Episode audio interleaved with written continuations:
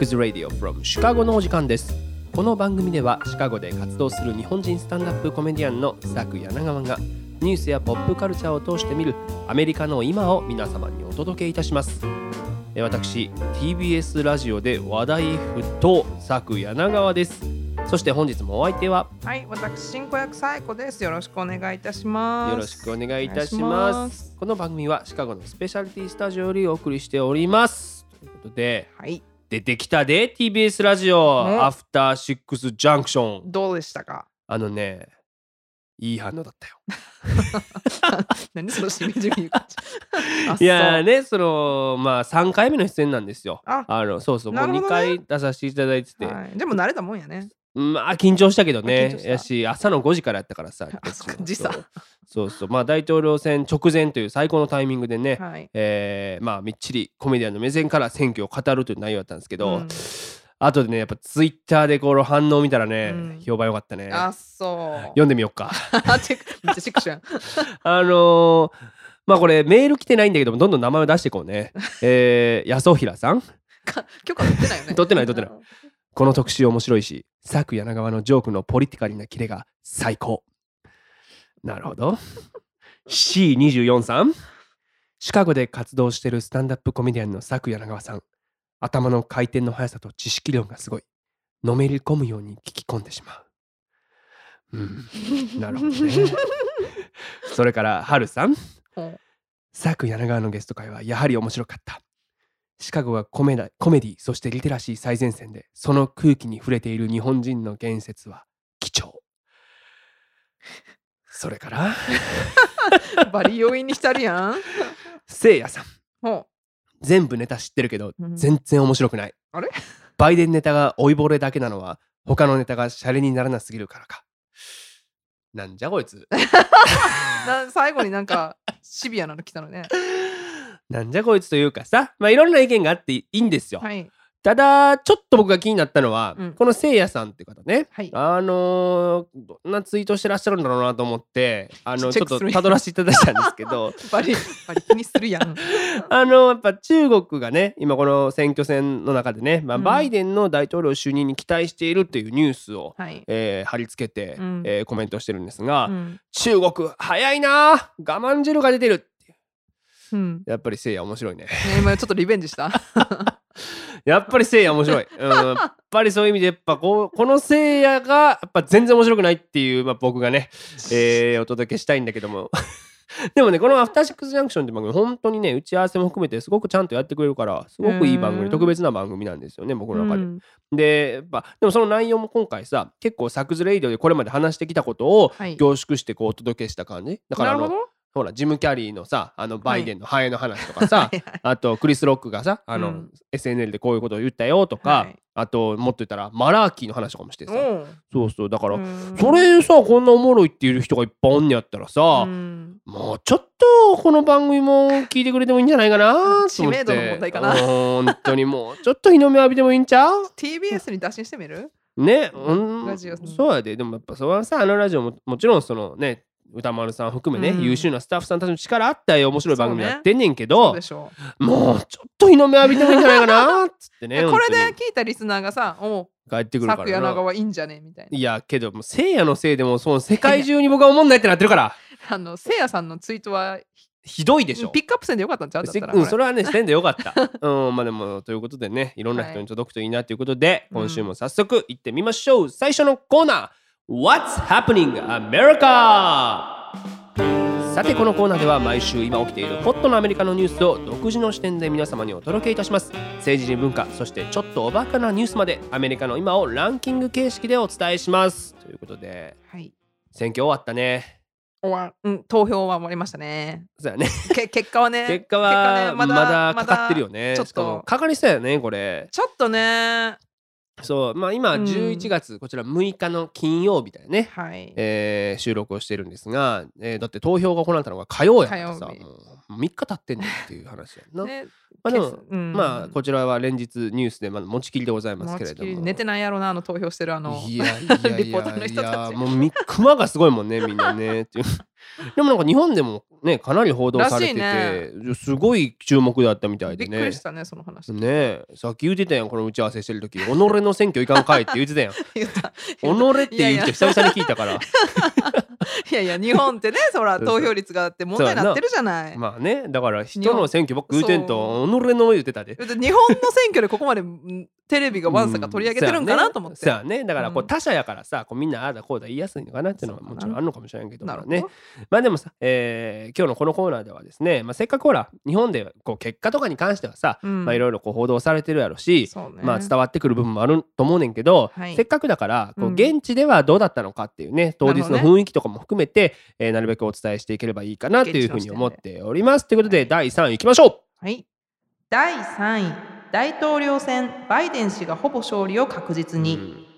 えー11月3日に行われた大統領選の開票が行われバイデン氏が当選に必要な270人の過半数の選挙人を獲得する見込みだということが分かりました、えーこれに対してですねトランプ大統領は選挙に不正があったとして提訴する意向を示しているとのことです。ねえ。はい。まあどうよ。まあでもこれ言われとったもんな。あの、もううん。あの選挙の前からね。そうそう、うん。まあこの番組でも言ったけどさ、うん。まあ、もしバイデンが勝った場合、ん。トランプはまあほぼ間違いなく提訴するだろうと、うん。えーっていうのも郵便投票に不正があったんじゃないかということをね、まあ、主張しているわけなんだけども、はい。まあとりあえずちょっと速報見ていこうか。さあこう見ていく。ねまあ、はい。さっきも言ったんですけど、今の時刻はですね11月6日金曜日、えー夜9時なんですけれども、今の時点で、えーペンシルベニア州、うんノースカロライナ州、うん。ジョージア州ネバダ州アリゾナ州を除く、えーまあ言ったらほぼ全ての州で集計が終わっていて、はい、えー現時点でバイデンが253対214でリードとうん。いうことなんだよね。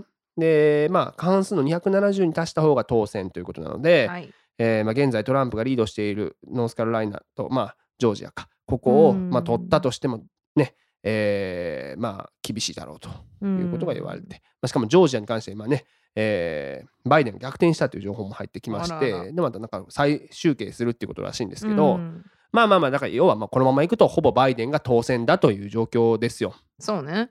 でさこれ不正とか言っていろんな動画とかも出てたりするやん、うん。しかもそのフェイクの動画が出てたりもするけどさ、うんなんか分からんけどまあいろんな情報がさ今錯綜してて分からんねんけど、うんまあそんなにできないんじゃないのっていうのがなんかいろんなものを見てての僕の感想やけどね。あそう。うん、なんかあのだってそれこそ共和党民主党両方の、うん。えー承認を得たそのねまあ数える人がちゃんとやってるわけやし。でもほら選挙権ない人にはあの投票のあ郵送渡して来たとかな。そうやでとかいろいろね。そうそうそう。ちょっとちょっとワンサかしてるやんか。まあわちゃついてはいる そうなだかわちゃついているから、らまあまだかかりそうな気はするよね。そこをどう対処するかよねこの人たちがね。そうそう。そうまあでも当日僕もやけど、ん。見てたでしょ？もちろん選挙。まあまあまあまあ。そうそう、ん。でねあのテレビとねパソコンで夜ニュースをこう見て近況をずっとね、チェックしてたんやけどもうん。なんか当日さシカゴのその投票所うん。長蛇の列並んでんのかなとかちょっと思ってたんですよ昼間、うん。あなるほどね。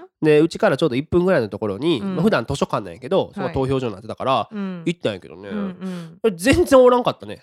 なんかあんま人そうそう。いなかったよね。しかもあの日さ、まあ、シカゴって大体もう11月なんで、はい。もう気温下手したらマイナスいくこともあるぐらい寒いじゃないですか。もう雪がね降ってても。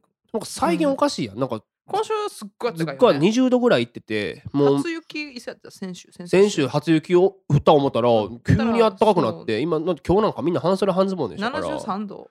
そうそう。72度だから20度超えてるっていうところで、でまあそういうさいい陽気の中でさ、うん。もう誰もいなくて外に。並んでる人なんてね。で、えーまあなんか5分に1人ぐらい入ってきてまあさっとまた出てくるって感じなんですけど、うん。終わったらこうアメリカだとねこう I voted って書いてるうん。ステッカー、まあ、シールをもらえるんだよね、はい。投票しましたよっていう、でこれをなんかこう例えばなんやろ自分の持ち物にペッて貼っている人もおったり、うん。あとこうなんやろそれを持って自撮りしてる人とかもね、SNS 用やなんだろうなと思うんだけど、うん。そういう人もいたんだけど、まあ、今ほら、まあ、先週もこの番組で言いましたけども、まあ、シカゴコロナの第3波が来てしまっていてですね、うん。劇場とか、まあ、レストランでの中での食事っていうのができなくなってる状態で、えーまあ、パーティーとか人の集まりも人数に制限がかかっているんですけれども、投票所ね上限30人って書いてあったよ。いや30人もあかんのんちゃうと思った。まあないやろうけどね多分30人もそうそうそうそうね。そうそんな感じだって、うん。意外とないんだなと思って、うんだから、えーまあでももしかしたらこの会場だけが少ないんかなと思って一応もう一箇所行ってみたんですよ。なるほど。これはリンカーンパークっていう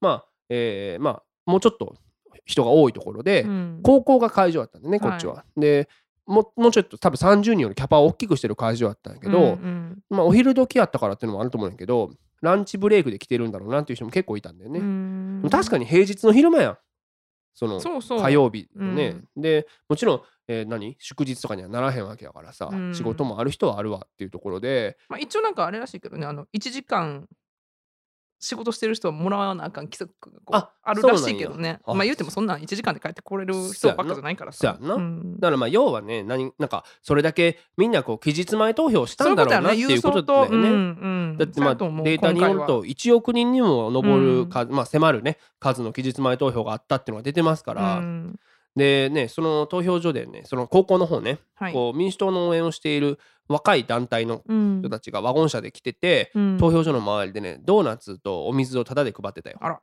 で僕もちょっとお腹空いとったんやけど、うん。お昼時やったし、うん。投票してへんからやめといた。あれそうなん？そこは謙虚？やっぱなんかこれは何のドーナツかわからなくなるやん。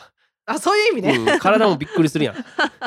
投票何もしてないのにドーナツ食べてもだなみたいなそうそうそう。なるほどねのでね、まあ僕はこう中立の立場でね、まあこう見ようかなということでね。いや別に民主党の応援してる人のドーナツ食べたから自分があかん、あれそうなるんかな？だからトランプ支持者はドーナツ食べたら、これもうあかんとかないねやあ。そういう意味のドーナツかなんだただただ選挙お疲れさんボートしてありがとうのドーナツってことにはならないならへんのちゃうかあなー。そっかそうそう。っオッケーていうことでね、まあでも当日の街の様子、どうやろうね。なんかこう結構さ、マスクとかに、ボート、投票しなしようぜって書いてるのとか、T シャツとかでも、はいはい。こうなんかそういうね、えー、ボートって書いてる来てる人が多かったし、うんそれまでさあんま見ることなかったバイデンの旗なんていうの、うんバイデンハリスみたいなこう書いてる旗がワンブロックごとに設置されてたりとかしてさ結構なんかねその急にここへ来てバイデンの盛り上がりがあったなっていう感じがして、当日家のなんていうのバルコニーっていうう、の、うんからこうそれをこう旗をちょうどこう手すりに結びつけてる人とかはいはい。の目あったりとかして、うん。でもやっぱトランプのはさすがになかったね。あそう。まあイリノイはね、バイデンまあね。氏がねそうはいそう。そう、勝ちましたがでさ実そあのまあ夜のその選挙速報テレビのは、うん。僕いつもビデオグラファーとしていつも一緒に働いてるうん。ジェシーってやつがおんねんけど、はい。ジェシーの家で見たんよ。なるほど。でこのジェシーってやつは、まあうん。カナダ生まれのフィリピン系なんやけど、うんまあ、幼い頃家族でアメリカに移住して、うん。去年やっと市民権を得得た人でね。おうなんか今回が言った一発目の大統領選挙に投票した時あそうなのね。で、まあ、僕ら結構日頃から政治の話もすんねんけど、うん。彼はうん。今回トランプに入れたんやって、なるほど、でえなんでトランプなん？みたいなの聞いたら、うん。いや俺はリベラルにはもううんざりなんだっていうねほでまあなんていうかそのバイデンもそうなんやけどう、うん。なんかこう口だけで結局オバマ政権の時も何にも変わらなかったっていううん。絶望がまあ彼の中にはあると。あー。だからこそこうトランプみたいい。にこう、うん。まあ、彼曰くね、えー力強くてうん。リーダーシップのある方に自分は入れるんだっていうことを言ってはってさ、なんかこの考え方私すっごいアメリカンやなって思うんやけどね、はいはい、うん。リーダーシップ強さとかね。発言してこう実行力みたいなの求めるところね。ね。だからまあ僕自身そのジェシーに対してそれ自体にジャッジは全くしないねんけど、おそらくこういう結構さジェシーと同じような意見の人が結構いるんだろうなとも思うわけよ。うんでまあ僕ジェシーとさこれまでずっとツアーも回ってきてくれてそれこそミネソタもさミルウォーキーもはいずっと来てくれてるし、うんそれこそ僕のトランプのジョークとかでもちゃんと笑ってくれるわけよ。でそこはおもろいとはいはい思ってくれるから、そこにはやっぱこう笑う余裕はあるんだろうなっていうかそうやね。そこまであの、ま、 MAGA を する人ではないんじゃない？そうそうそう。 Make America Great Agai n ね、 MAGA ってね。そうそうそう。だからまあでもねやっぱこう一緒に速報見てたら、うん。ジェシーやっぱこう週ごとのね勝敗に露骨に一喜一憂しよるんよ。まあやっぱさ初めて自分が投票した選挙でもあるから。やっぱ行方が気になんねやろ？なね。で特にその swing state と呼ばれるね票が拮抗する激戦、うん、州のところでさ、えーやっぱこうこうやきもきしてる感じが分かんのよ。伝わってくるし、これちなみにジェシーもその日も NHK のその密着で入ってくれててんけど、うんうん。なんかこうなんていうの？例えばペンシルベニアとかさ、はい。まあちょっとこうトランプが初め優勢って伝えられてたよ、うんうん。とかもうそれの時とかはもうちょっともう嬉しくなりすぎてちょっとか僕の撮ってるカメラが揺れてんねん。なんか興奮でも。もう小躍りしてるから そのバイデンが Despacito でちょっと踊ってた時より踊ってんねん、デスパシートあのあれはだってもうね踊れあのこうんステップやったかな。竹踏みみたいな感じ青竹文。いやそうそう青竹文そうそうそう。だからその精度もカメラブレるんちゃうと思っててんけどさ、うん。そうでもやっぱそんぐらいやっぱ気になるんだろうなと思ってうん。で特に彼が気にしてたのがさ今ジェシー親御さんが、はい。えー、と最近リタイアして、うん。アリゾナ州に引っ越したんやって、うん。まあ彼自身はあの、まあ、そのずっとシカゴ近郊で育ってるんだけど、うん。最近アリゾナ州に親御さんが引っ越して、うん。で今回さトランプ優勢と目されてた、はい。まあ、比較的赤い州のアリゾナで、うん。バイデン勝ったでしょ、うんでこれにジェシーがもうもうブチギレててさ 何してんねんアリゾナって。で 予想外すぎて。そうだあれもうだ12時回りそうな時間あったと思うねんけど、うん。そこら辺に、えーまあその情報が入ってきてさでも、うん。でもその頃にはまだトランプが全然押してたやん、最初の日でしょ、うん。そうそう、ね。だ当日当日、うんうんうんうんでもだからもう僕ももうちょっと翌朝早いし12時超えてきた頃に、あこれはもうトランプやろなと思ってうん。帰って寝たんよ、はい。ほんで朝起きたら、うん。もうバイデンがひっくり返してたよ。うん。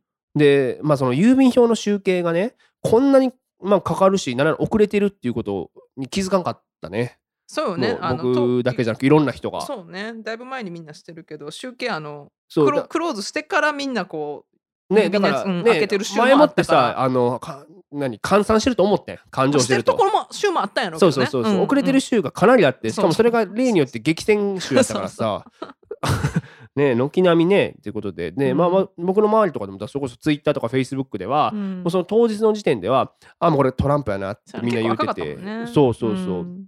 だからまあ結局この郵便票でこんだけ来るのも初めてのことやからね、まうん。あ予測できひんかったんやろうけども、うん。まあでも結局ねこうまあこういうふうにバイデンという結果にほぼ落ち着きそうじゃないですか。だいぶね優勢やからねねまあ、うん。もうほん本当によっぽどの逆転満塁ホームランを打たない限りトランプがね勝つってことは今ねいろいろほらあの訴訟をねそうそうそう。州訴えるじゃのどうじゃのっていう話もね。出てるから、ね どうなるやろね。まあねだその本当にこう読めへんという部分もあるしただその選挙戦の結果だけじゃなくて、うん。これからアメリカの情勢がどうなっていくかっていうことと本当に読めないし、うん。まあトランプが降りないのかもしれないとか言われてるし。ありそねだからさっきも言いましたけどこの選挙に関してもいろんな情報が飛び交いすぎてう。て、はい、これ何を信じたらいいのかっていうのが今うん結構難しいしわからない状態だと思うんですよね。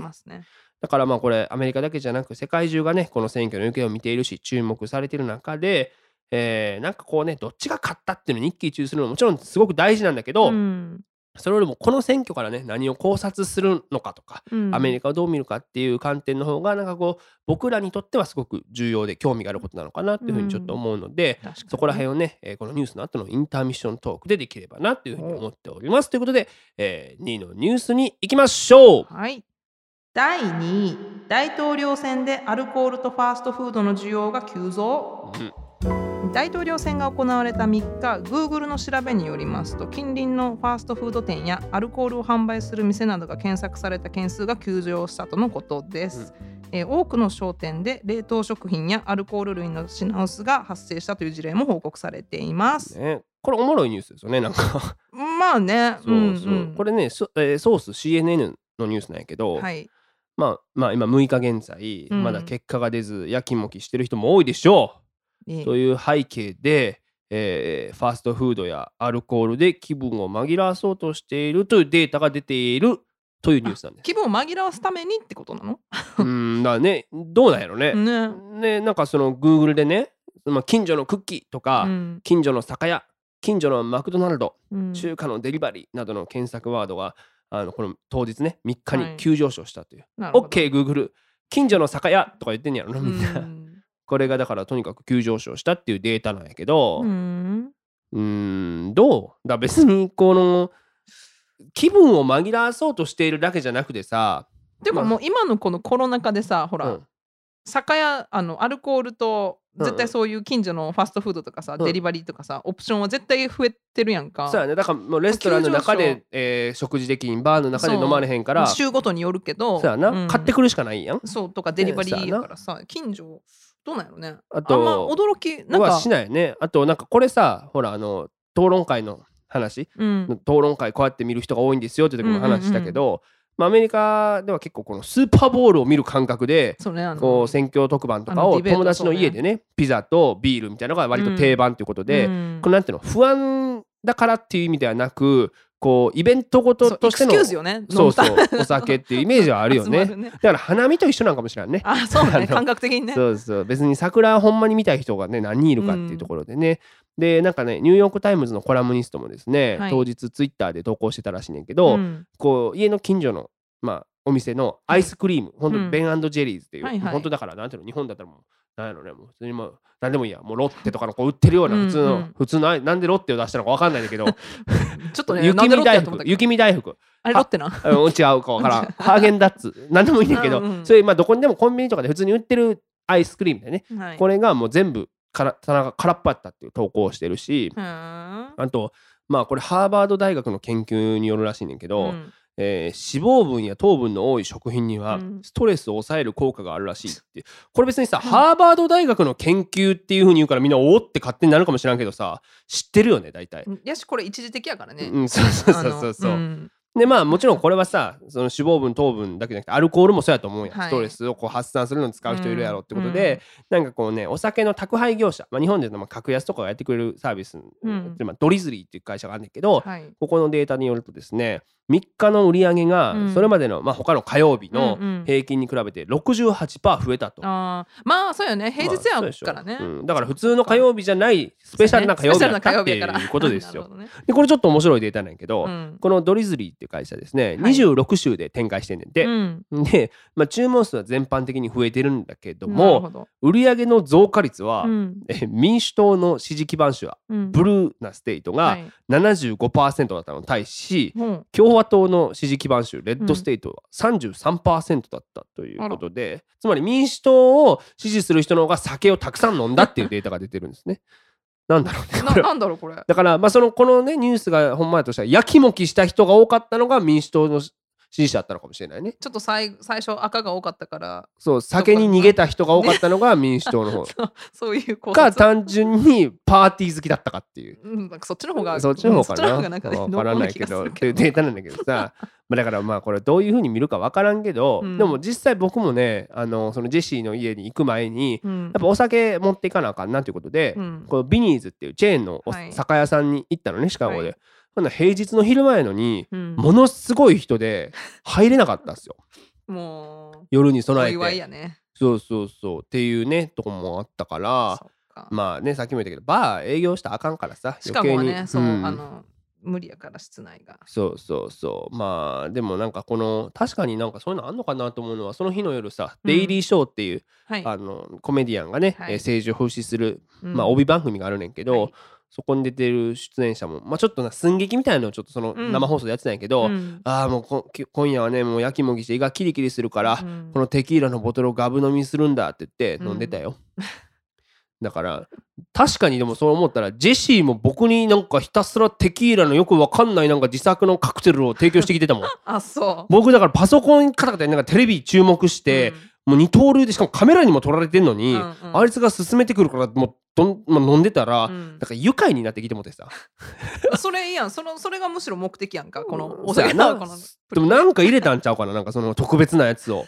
いやどうなんや いろんなさ番組でも選挙のハイライトやってたやん、うんうん。でもなんかその前日にねその選挙の前日に、まあ、最後の最後の演説をトランプがフロリダでしたんやけど、はい。そこにこう応援演説でうん。若い、まあ、ラッパーうん。リル・パンプっていう、うん。まあ、人が来たんよ。うん。で、まあ、こっちでは結構売れてる人やから、はい。その有名人をねトランプがこれみんなリル・パンプが来てくれたっていうふうに言おう思ったんやけど、う。ん多分知らんねやろなリル・パンプのことを。うん。レディーさんジェントルメンあの有名なスーパースター、リル・ピンプの登場だって言って間違えちゃったピンプってね日本語にするとまたポン引きですよ。そうね売春とかのねその斡旋をする人ね。でもだから絶対聞いたことないやん多分。絶対、うん、聞いたことないな。もうリルパンプの苦笑いっぷりがすごかったよ。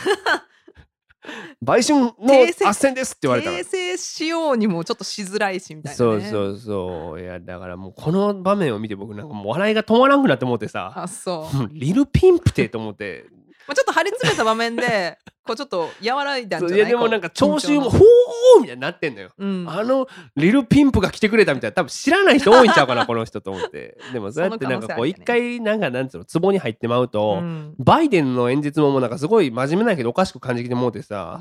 バイデンまだ集計のね当日と、まあ、途中の、まあ、多うん。分おそらく23時頃ですよ、うん。自分のこう選挙地盤であるデラウェア州のはい。会場でこうドライブイン形式で集まった支持者に演説をしてたんやけど、うんうん。まあ、その時みんなさこうドライブイン方式やから、はい。こう拍手届けたい時とか、うん。こうクラクションで反応するわけ。例えばバイデンが、はい。私たちはね勝利に向かっているんだって言ったらブーブーブーブーブーブーブみたいな、いいぞいいぞみたいなことだと思うんだけど、うん。でもねこう、まあ、バイデンがね、はい。残念ながらフロリダではいまだに厳しい戦いだって言ったら、うん同じ音でブーイングもすんだよね。ブーブーブーブーブあーーブーからもうそれがもうなんか全く一緒やから途中からあの拍手のブーブーブーブーブーがもう全部ブーイングに聞こえてきてもうてどっちや今のみたいどっちがどっちか分からなくなってそれがもうなんか僕のツボに入ってもうてななるほどもう多分ジェシーの多分テキーラに変なやつ入れたからだと思うんだけどもうもうおもろくてせやろかそうそうということでね皆さんもいろんな人生あるけれどもくれぐれも飲みすぎには注意してくださはい。いということでね、うん。ちなみにバイデンさんは本当にね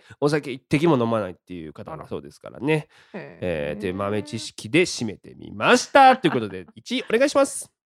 第1位オレゴン州ハードドラッグの所持を非犯罪化へ。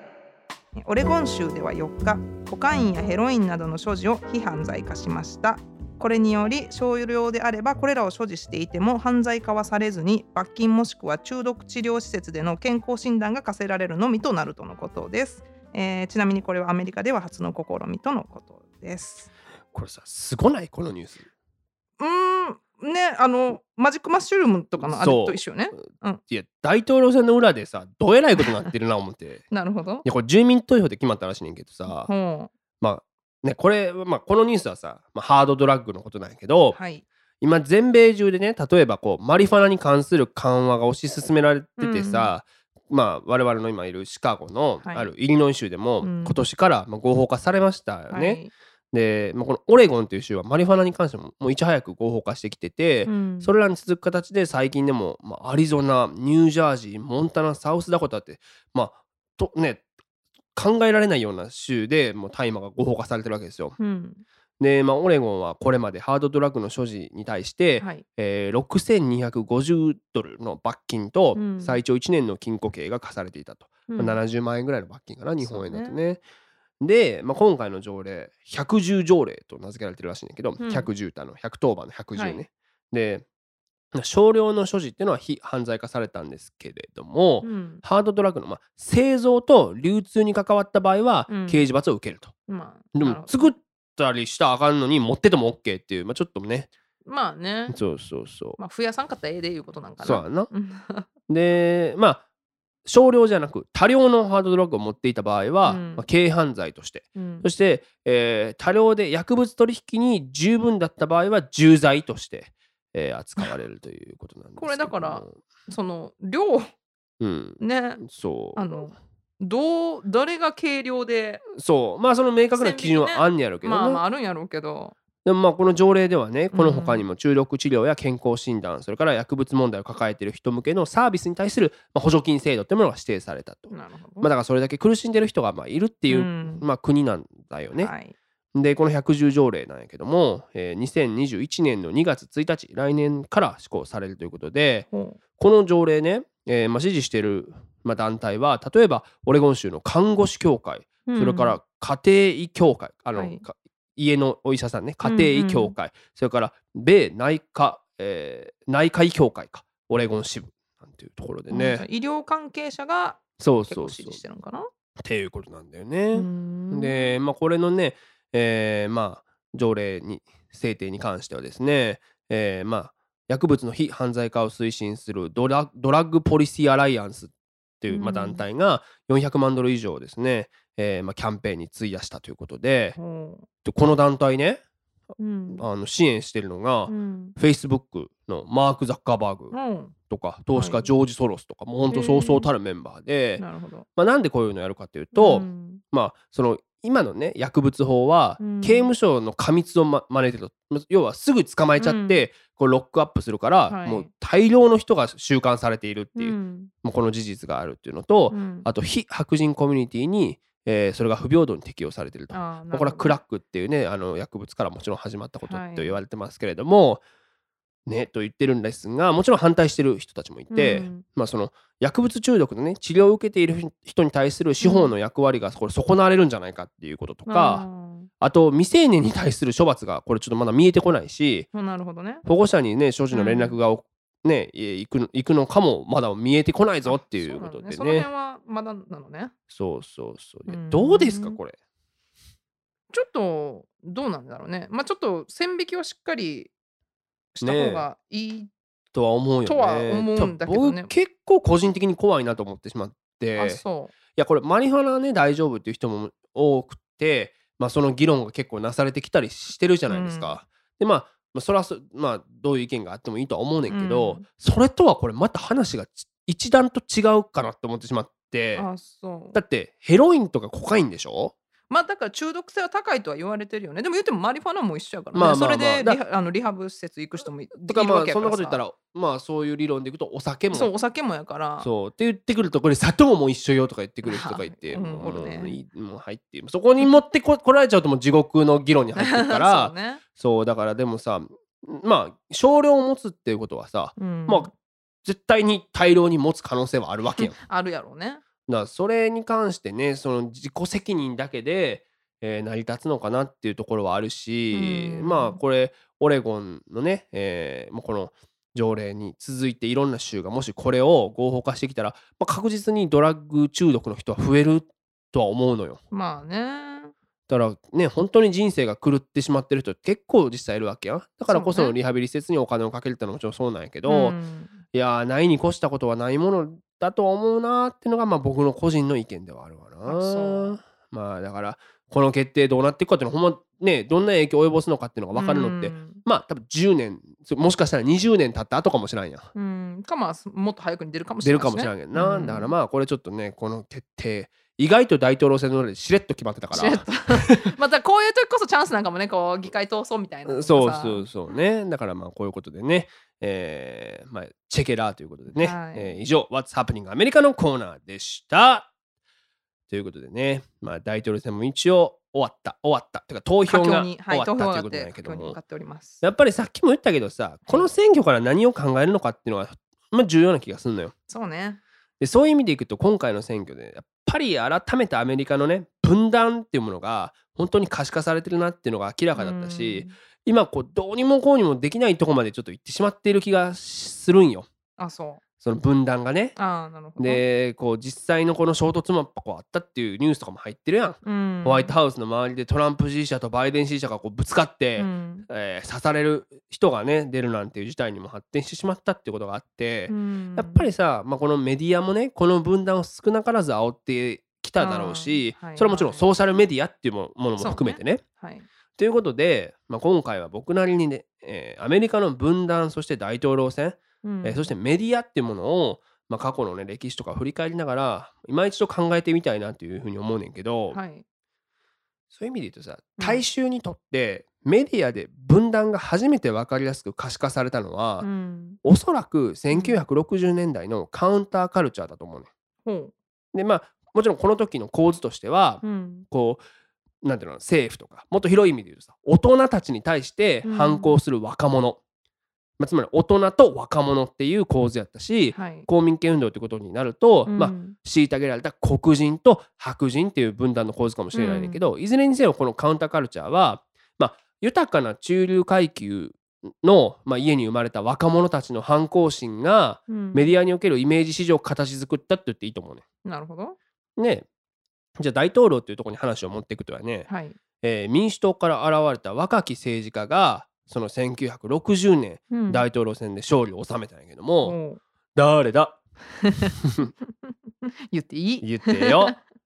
これ、ジョン・ F・ ケネディさん。そうなんよそうなんよね。だからさアメリカの1960年代っていうのははい。ジョン・ F・ ケネディが大統領選で勝利を収めたところからスタートしたわけなんですよね。うんでまあ彼ってそのカトリック系で初の大統領やし、はい。まあ本当に当時若かったから、うん選挙戦に珍しかったキャンペーンソングを用いてるんだよね。でこれは、えーまあ本当に、まあ、超人気歌手フラ,、うんフランク・シナトラが歌うはい「ハイ・ホープ」っていう楽曲で、うんまあ、歌詞の中でケネディの愛称ジャックなんだけど、はい。ジャックに投票しよう彼こそ大統領にふさわしいっていうふうに呼びかけて、うんまあこうそこ大衆にねポップな印象っていうのを植え付けたわけ。なるほど。でまあそのメディアということで言うならば、うんまあ、ケネディはそのテレビ討論で、あテレビという当時新しいメディアでのねイメージ戦略を徹底的に考えて、はい。えーまあ、濃紺のスーツで強い印象を与えようとしたし、うんうん。あとメイクアップをこうし、まあまあ、動乱だよねいわゆる。ファンデーションみたいなの塗って健康的である印象をうん植え付けるってことに成功したと。はい。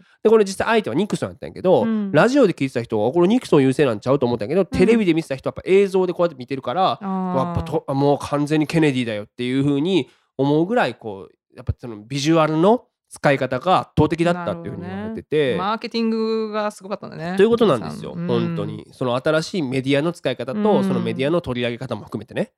で、このカウンターカルチャーの時代にはい青春を過ごした世代は、うんまあ、いわゆる第二次世界大戦後に生まれたベイビーブーマー世代と呼ばれる人たちですよね。うんで、えーまあ、そ彼らは60年代にベトナムの反戦運動とか、はいヒッピームーブメントっていうのを経験した世代だと思うねんけど、はい。この世代にいるのが、うんまさに今回の大統領選の候補者の2人なわけよ。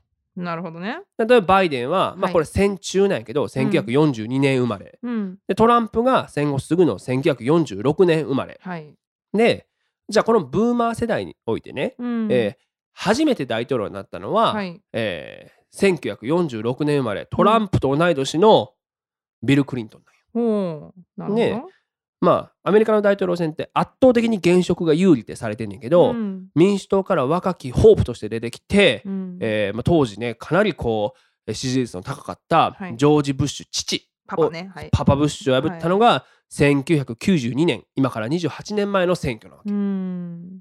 でしかも当時湾岸戦争の直後やしさ、はい本当にブッシュの人気がある中で、うんえーまあ、圧倒的なカリスマ性を、まあまあ、見せてというかそこをメディアが取り上げる形で、えーまあ、クリントンが勝ったってことなんやけどなるほど。クリントンねさっきも言いましたけどトランプと同じ1946年生まれで、はい。ちなみに高校生だって1963年にうん。ホワイトハウスに招かれて、はい。当時のね大統領であるジョン・ F・ ケネディと握手をしてるなんていうエピソードがあんねんけど、彼らは青春時代をベトナム反戦運動の参加したりとか、うんそれこそロックとかね、えーそういうカウンターカルチャーの元で育まれた文化を浴びて過ごしている人なんやけども、うんそんなクリントンの1992年の選挙キャンペーンはい。の一つがうん。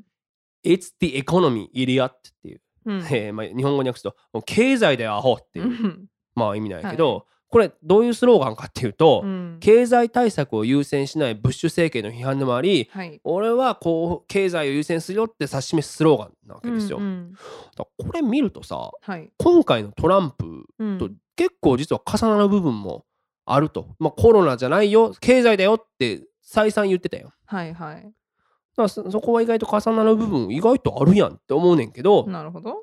ただ、えーまあ、クリントンの場合例えば富裕層への税率を引き上げたんでね、トランプはまあ下げたんやけど、はい。上げたとともに、うんえーまあ、クリントンの場合忘れ去られた中間層っていうキャッチフレーズを用いてはい。中間層に対しては減税を行ったっていう、まあ、政策なんでなるほどね。で、まあ、その選挙に勝って、はいえーいざ就任式っていう、うん。まあ、翌翌年に行われたんやけど、はい。クリントンはずっと選挙のアンセムとして、うん。ロックバンドフリートウッドマックっていう人たちのうん「Don't Stop」っていう曲を使ってたのね。ででもこのバンドでもその時点で解散しとったんやけど、はい。この就任式で、うんえーこの曲を歌うべく、えー再結成して生で歌うのの。はい。しかもマイケル・ジャクソンはい。バーブラ・ストレイ・サンド、うんチャック・ベリーリトル・リチャードともそうそうたるスターが駆けつけて、うんそれをままさにもうメディアもねもうアメリカンドリームみたいなこう描描き方で大々的に報じて大衆の心をつかもうとしたと。はい。で、まあ、その時代のちょっと前にさ1980年代中盤ぐらいからかな都市部に住むこう若いビジネスマンの富裕層、うんいわゆるヤッピー young urban professionals たちをこう中心とした、なんていうの？アッパーミドルたちのうん。ちょっとこうシャレオツでうん。クール、そしてヒップな消費活動みたいなのがメディアで取り上げられて、それらの人々が自分のプライドとかさもっと言ったらおしゃれ心を満たすための欲望が経済を回していくっていう構図がうん。できつつあった一方で多分だけどその頃からうん。精神的な意味での階級文化っていうのは進んでいったんじゃないかと思うわけですよ。ほう。で例えば、まあ、その都市部で成功してはい。こう散在する若者の裏で、うんまあ、スモールタウン田舎に暮らしながら、うん。つつましやかな精一杯の暮らしをする人々、はい。まあ、いわゆるヒルビリーとか、うん。ホワイトトラッシュ、うん。レッドネックという言葉が積極的にメディアで使われ出した時期ってやっぱここら辺なんですよ、うん。80年代の中盤から。はい。っていうのでやっぱ重なるしじゃあそういう人たちが一体うん。若き民主党のホープがうん。セレブに囲まれて豪華なパーティーっぽい就任式をしてるのをどう見たんだろうなっていうのはやっぱりこう当時その精神的なものでもやっぱやっぱ思うとこあったんだろうなと。でじゃあその頃トランプは何してたのかっていうと、まあ、当時本当不動産王の異名を欲しいままにして、はい。不動産業に飽き足らず興行にも乗り出してた時期なの。うん。で例えば90年代の中盤に至っては、はい。ミス・ユニバースとミス・ USA の権利も手に入れることになったし、うん。そういった姿をメディアがこぞって取り上げて、うん。彼のイメージっていうのを構築していったわけ。なるほどね。でじゃあそんなクリントンからはい。30年弱が過ぎ、うん。じゃあ次の世代のための政治が行われると思いきや立候補したね今回の候補者2人は、うん。30年前のクリントンと同世代なわけよ。はい。でトランプを支える多くの人はまさにアメリカに忘れ去られた貧困層の白人だというふうに言われてるじゃないですか、うん。ラストベルトとかアパラチアに住んでいる。はい。でトランプによって語られるのはやっぱメディアは嘘ばっかだと、うん。そういうふうにメディアを最大限利用してきたうん。トランプが言うメディアの嘘、うん。そしてそのアンフェアさを本当にシンプルになんなら小学生でも分かるような言葉で、うん。俺についてこいと。 Make America Great Again だと。うん。言わんばかりに操っていく、そしてあの就任式クリントンの就任式でおそらく最もうん。忘れられていた、はい。そういった彼らが抱くトランプなら私たちに耳を傾けてくれているのかもしれないという期待をどんどんどんどんこう操っていったんだなというのがやうん。っぱりあ改めてね今回の選挙論を見て取れた気がしたというかはい。こう人種とかね、うん。なんならこう右左だけじゃなく、もっとなんか根深いかもしれない上と下、それも経済での上と下っていうことでなく、うん。精神の階級化を内包した意味での上下の分断が本当にやっぱ顕著だったなっていうのをほうなんか今回見た気がするんだよな本当にな。どってなるとじゃあ2020年うんこの分断が最も可視化された状況の中で、うん。バイデンに求められることは何かということだと思うんですよね。はい。でもう本当にさもう知性がここまで通用しないアメリカっていうのはうん。おそらく今まであんまりなかったことだと思う中で、うん。ちなみにこのバイデンねこれずっと今までいろんな人のキャンペーンアンセムをね、はい。えー話してきたんですけど、うん。彼が使ってるのは実は、えー1962年ジャッキー・ウィルソンという人の作った「はい。ハイヤーハイヤーハイヤー」っていう曲なのね。うん。で1962年ってそれこそバイデンの、えー青春時代、はい。それこそ古き良き、うん。えーあの時代の、えー楽曲だと思うんですよね。彼自身も。うん。ハイヤーハイヤーっていうねより高みへ高みへという、えー意味のある、えー曲を選んでるわけだからはい。バイデンさん自身ね本当に人生波乱万丈ですよ。えーうん。奥さんとねお子さんをこう交通事故で亡くしてしまったり、うん。あとねそれで一生懸命育てた長男も自分より先に脳腫瘍で亡くなってしまうとかそういううん。いろんな悲しいことがある中で、こうアメリカがねこの戦後75年で経験したように山も谷も見てきたはずの彼が、うん。えーまあ、この楽曲で言うように愛を持って、えー高みに高みに登らせるっていうことが、えー今後で、えー期待されることかなということで、大統領になったらねあのやっぱねそこが分かんないんだよね。すごくよくまとめそう。てまあまあね。分からんんねこれはね。だからまあそればっかりはもう皆さんもねこの番組だからその何が起こるか分かんないっていうのはちょうどいいよね。だから来週になったら全然違うこと言ってるかもしらんから。そう言ってねトランプがあれみたいな。そう。あれなったやんみたいな。あれあそうれみたいないね。うこともねあるかもしれないからうん。そういう場合はやっぱアーカイブからこの番組消していくから。いやいやいやいや。そう。いやでもいいいい考察よこれは。あのーサクズレイディオシーズン1、はい。記念すべき第1回目ではい。扱ったのが、うん。えー来年の選挙、えートランプの最何？最大のライバルなのはジョー・バイデンっていう。あそうなんよ。うちら予期してたの？この番組まあいろんな人が予期してたんだけど この番組はそこから始まってるっていう。そこでええやんかもう。だからみんなもねそれ初めのやつ聞いてもらったらね僕の声がいかにし かすれてきたかっていうのがやっぱジェシーのテキーラのせいですよ それ一時的な問題じゃなくて。いやこれもなんか最近かすれてきてんねん、うん、っていうのがねお聞きいただけるかと思いエイジングでしょうか？ということでここで番組お聞きの皆様にお願いです。サクズレイディオフロムシカゴでは番組をご支援していただける方々を随時募集しております。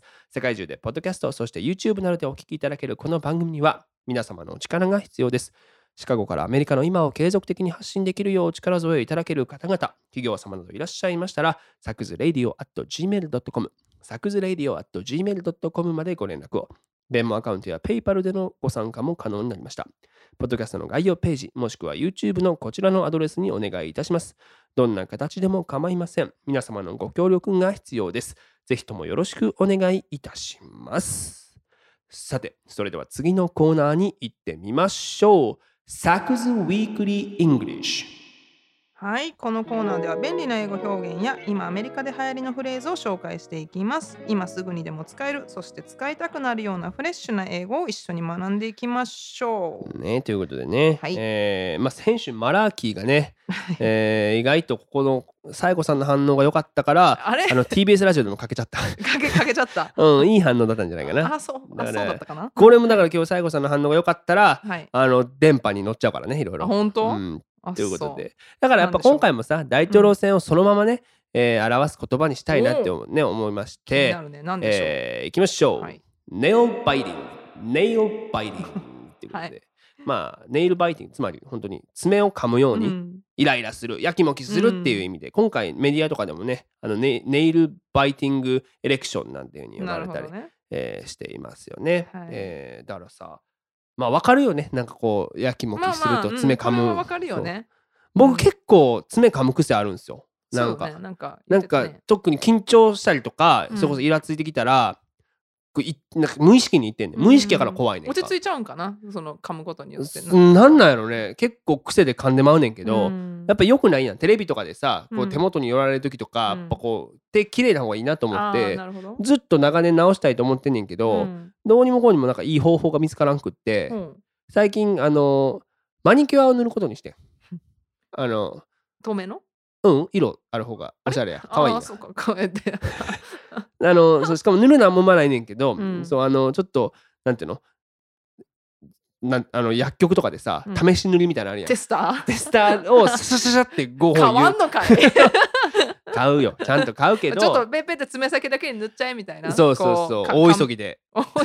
ちゃんと買います。か乾かへんやん。そうそうそう。でもそれでさなんかやんねんけどそしたらうん。ほら、匂いがなんあとなんていうの？除香液っていうのあれ。あのちょっと、ねちょっとこう匂いがするからうん。嫌で噛まなくなるかなと思ったんやけど、あー。なんて言ったらいいの？ちょっとシンナーみたいな匂いするやん。あのとネイルポリッシュね。うんマニキュアね。あれがなんかちょっと心地よくてそれはねちずっとわかる気がする。わかる。わかる気がする。これね我々ねハードドラッグですよ。違う違う。ち えシンナーってハードロックないいやハードやろあんなの。いやいや何ソフトみたいなねヤンキーの理理論やんけ。いやいやだってもういっぱい入ってるやんかいろんなもんに多分。ああそういうことな。でしょあのドラッグとしてのシンナーじゃなくてね。そうそう。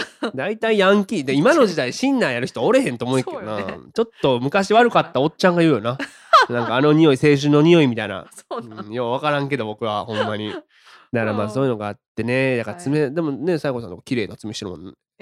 とね最近乾燥でちょっとこうなんていうの？剥がれてきてんの？あのちょっと剥がれるっていうかこうホロホロになってきてる？クラックなんていうのこうこうかけちゃうああそうやね。乾燥でだからちょっと手入れせななと思って。ね。だから、ねそんな爪の話どうでもいいんですよ。な ネイルバイティングだっていう爪をね噛むようにイライラするという選挙、はい。今回の選挙を言い表してるんじゃないかなというふうにね、うんえー思うので、まあ、これも使われるんじゃない？そうね特に今の状況そうよねネイルバイティングまあ来週になったらもう爪は生えてるでしょうね。もうだって さすがに決まってるでしょ。再生するの早くない？そういう意味じゃなくて、そういう意味じゃなくて、結果が分かってるっていう意味。てねメタファーやん、分かるやん。っていうでね、えー、リピートアフター見ていきましょう。ネイルバイティング、ネイルバイティング。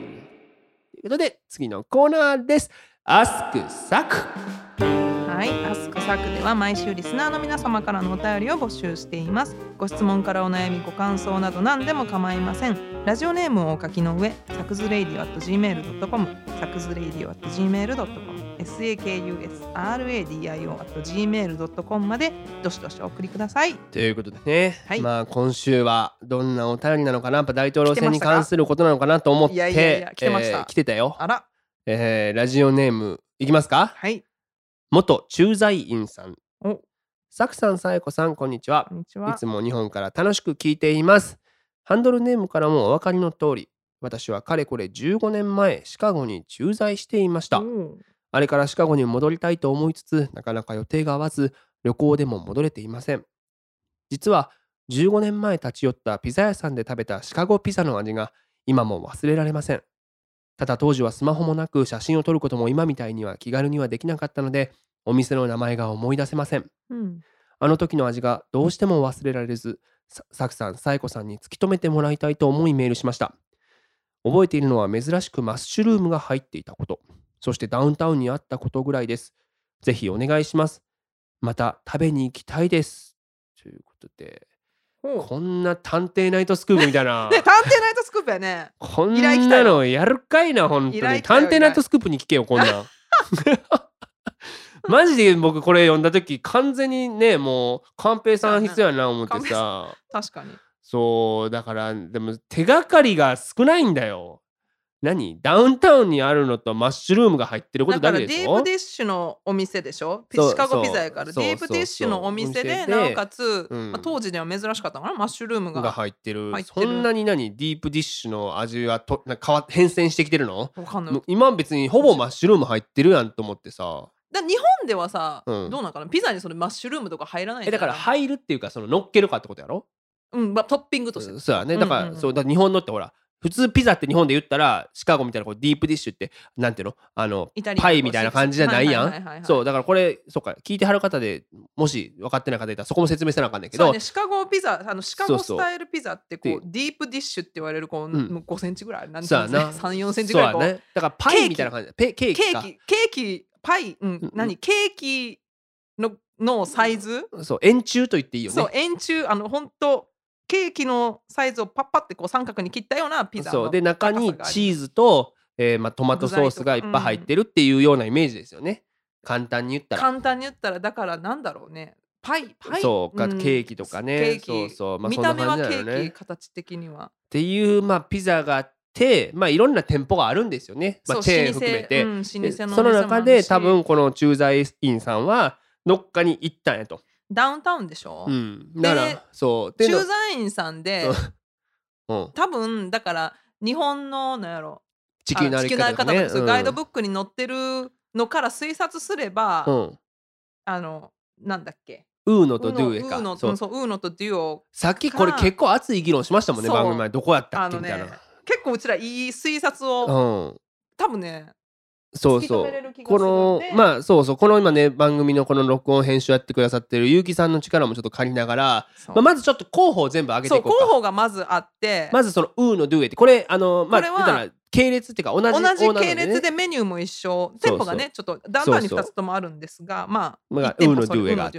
老舗のお店。ででこれはうん。地球のある方に載ってます。そうやな。私の友達が来た時そこに行ったねだからそのいいわゆる一番日本人観光客にとってベタなとこだよね。ベタかな？プラス、うん。もう一個でもベタで言ったらジョルダーノスやな。ジョジョルダーノスね。でジョルダーノスもいろんなとこにあんねんこれはけどチェーン店で、そうそうそう。いっぱい店舗があるよね。でまあこれがあって。もう一個しえー、なんだっけ。ル。なんでルーマルナスティス。ルーマでルナティス。これはシカゴの人ならこうなんていうの？一一番地元民に愛されてるとこやね。古くってそうそう地元民が行く歴史もあんねんな。歴史もあって。でダウンタウンにもロケーションが確かあるんでだとりあえずこの3つに絞ったよね。はこの3つが可能性があるなってなってそうなんやでなおかつ元駐在員さん曰く、うん。珍しくそう珍しくマッシュルームが入ってたってなるから、うん。で多分ね、うん。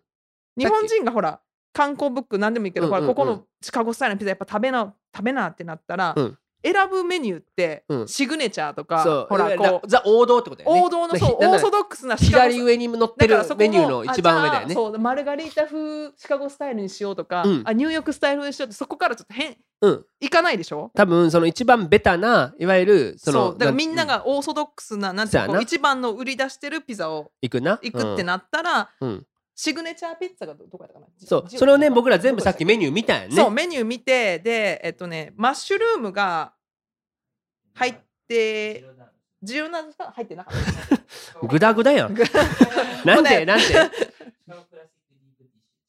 ジオダーヌスに、あのシカゴクラシック、まあ、オーソドックスなやつがあってそれに、うん。えっと、マッシュルーム入ってるんですよね。入ってるんだね。でもスペネチ入ってるんですって入ってない。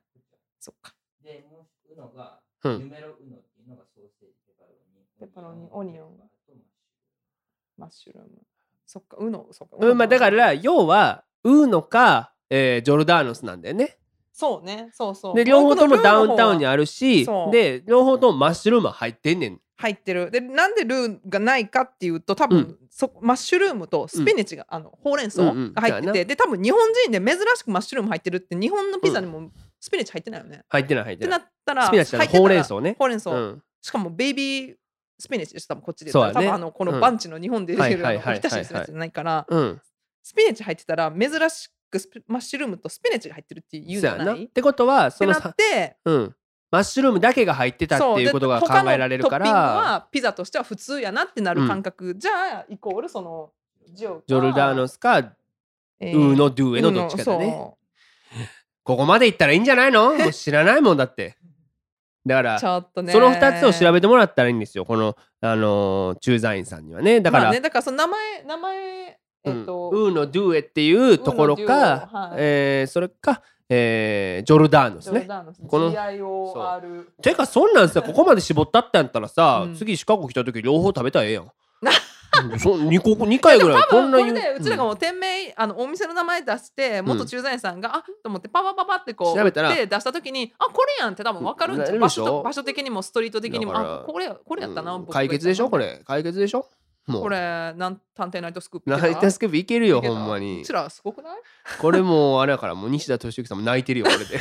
今泣いてる？これだから。食べてないけど泣いてる泣いてるこれはもう泣いてるる。うわーよくやったねって言って。上岡龍太さんは泣かへんけどなちょっと。まあそこはな、えーということで、えーこんなこと何でも答えていきますからね。来週もご質問ご感想などありましたらぜひメールをサクズ radio.gmail.com までよろしくお願いいたしますということで、私、佐久柳川、インスタグラムや YouTube 公式サイトなどでも随時情報を発信しております。